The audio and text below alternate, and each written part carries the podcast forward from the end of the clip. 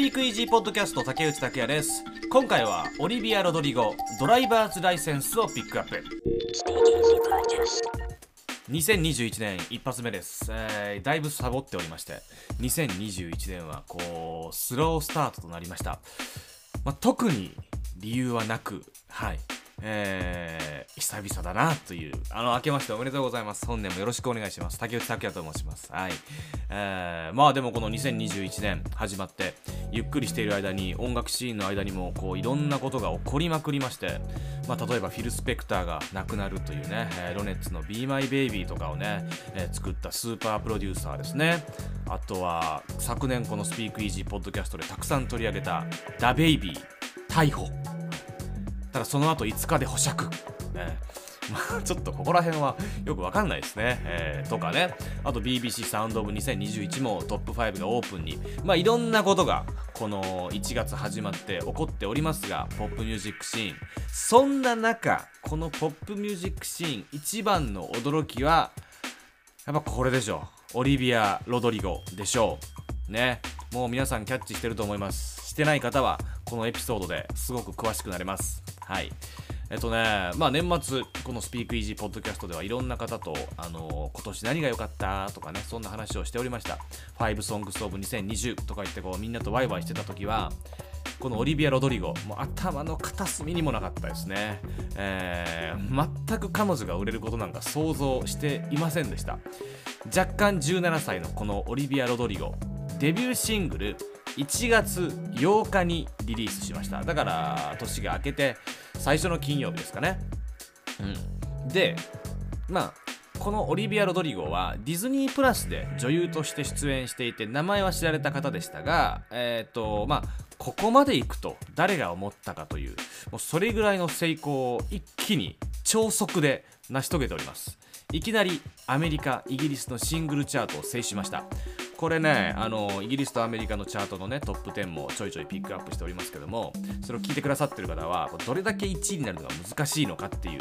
ねエド・シーランとかドレイクとかもうそれぐらいじゃないといきなり1位で取れないですよね。それがですね初週でこの新人が1位を取るという。しかも続々と記録を塗り替えております。じゃあ今回は彼女を深掘りしていきます。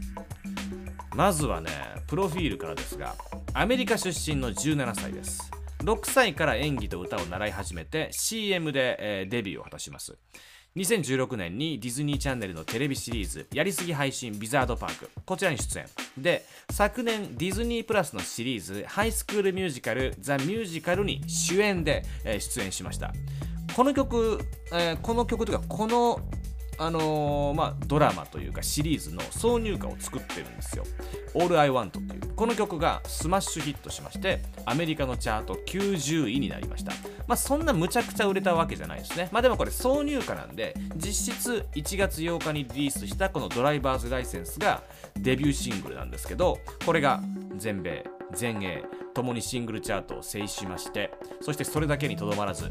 すごいっすよマジでこっからすごいから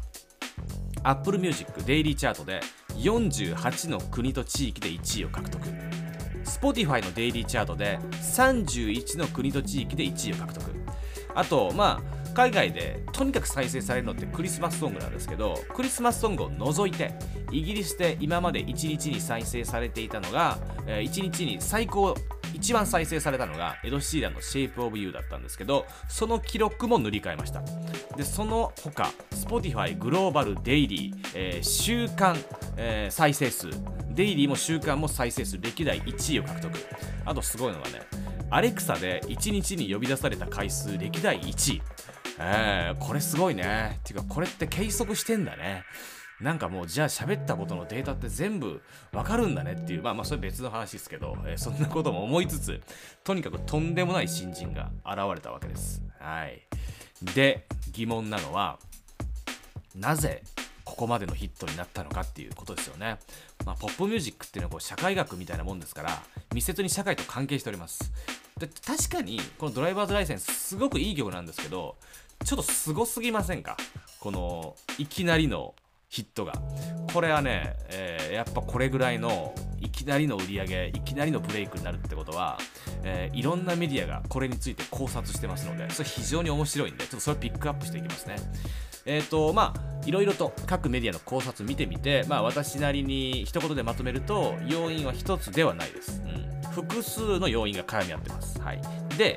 まあ、まずはまず一つの大きな理由としてこのスピークイージーポッドキャストではヒットのおなじみの形ですね TikTok、うん、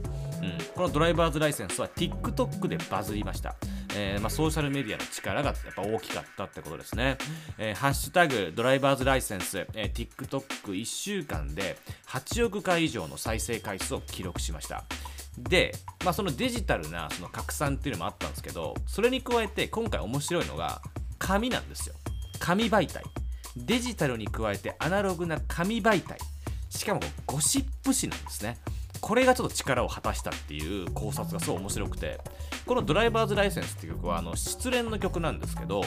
あのー、まあ先ほど言ったこのオリビア・ロドリゴが出ている出演している、えー、ハイスクールミュージカル「ザ・ミュージカル」ディズニープラスですね、えー、でこれに同じく出演していたジョシュア・バセットとこのオリビア・ロドリゴが付き合ってたんじゃないかって噂されてたんですよ。で一方で、えー、現在この同じくこのハイスクールミュージカルに出演していたサブリナ・カーペンターが、えー、まあちょっとねややこしいですけどこのサブリナ・カーペンターとジョシュア・バセットが急接近してるんじゃないかっていうことが現在報じられていてでこのドライバーズライセンスでこのことに触れているんじゃないかっていう噂が立ったんですね。失恋の曲だから。でこれがまたリスナーの関心を後押ししたんですね。面白いでしょこれ。ソーシャルメディアっていう拡散とゴシップでの関心。こう今っぽいものまあ今っぽさの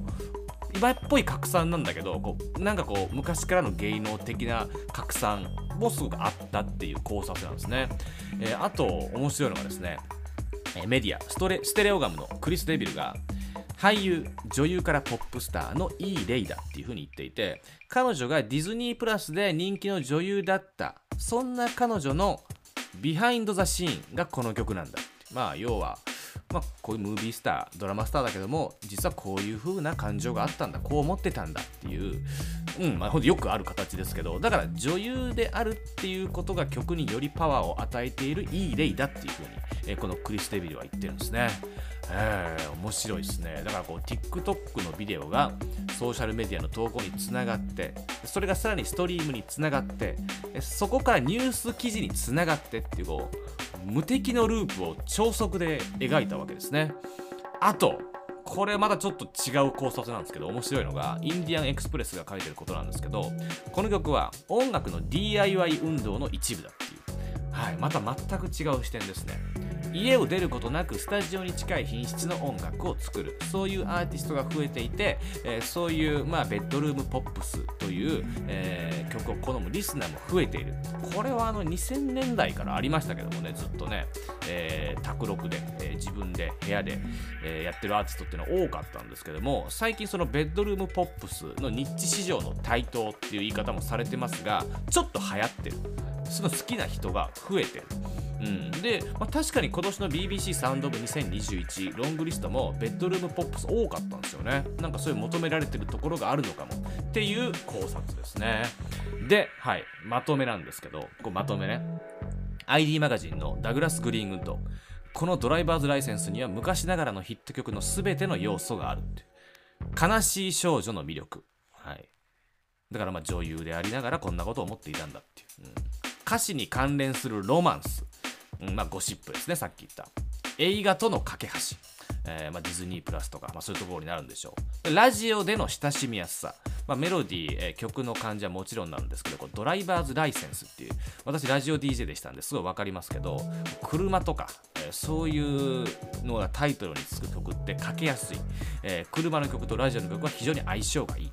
そして TikTok まあこういう風に、えー、昔ながらのヒット曲の全ての要素プラス、えー、SNS などの拡散がもうこう完全にガチッと、まあ、もちろんねレーベルのこうマーケティングみたいなのもありますけど、えー、ガチッと重なってスーパーヒット曲になったんじゃないかと。